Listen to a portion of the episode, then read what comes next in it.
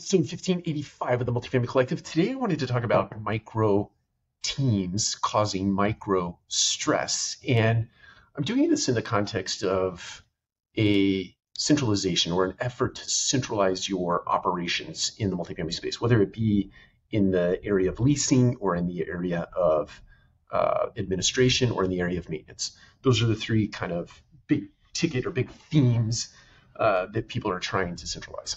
so what, what do I mean by micro stress being caused by micro teams? So when you centralize, in some cases of centralization, you reduce the number of team members that are actually doing the work of many. So let's use probably the most classic example, assistant managers. You eliminate the assistant manager position at the site level and you create a very small team. Let's say you reduce from 20 to two.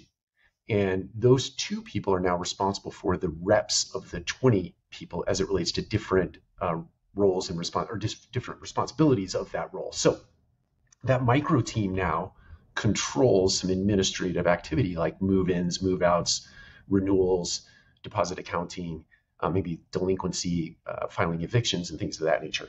And the micro stress in one example, or in to, to illustrate it in uh, some respects is now that those two people are responsible for those activities that happen at a site level, there's some mechanism that has to be put in place for this team to know what transactions to actually facilitate. So, in order for this team to know what move ins, move outs, renewals, and deposit accountings need to happen, they need the site team members to ticket them. In other words, put in a ticket to do a specific work action and then this team would be responsible for making that action happen. Well, what happens sometimes is this team gets a ticket that is not very clearly written or is uh, a prompt for action. That action starts, but they can't complete the action because this team didn't do the necessary lead up, all the reps uh, that were necessary to get this thing to a level where this person could actually do the facilitation of the move in or the move out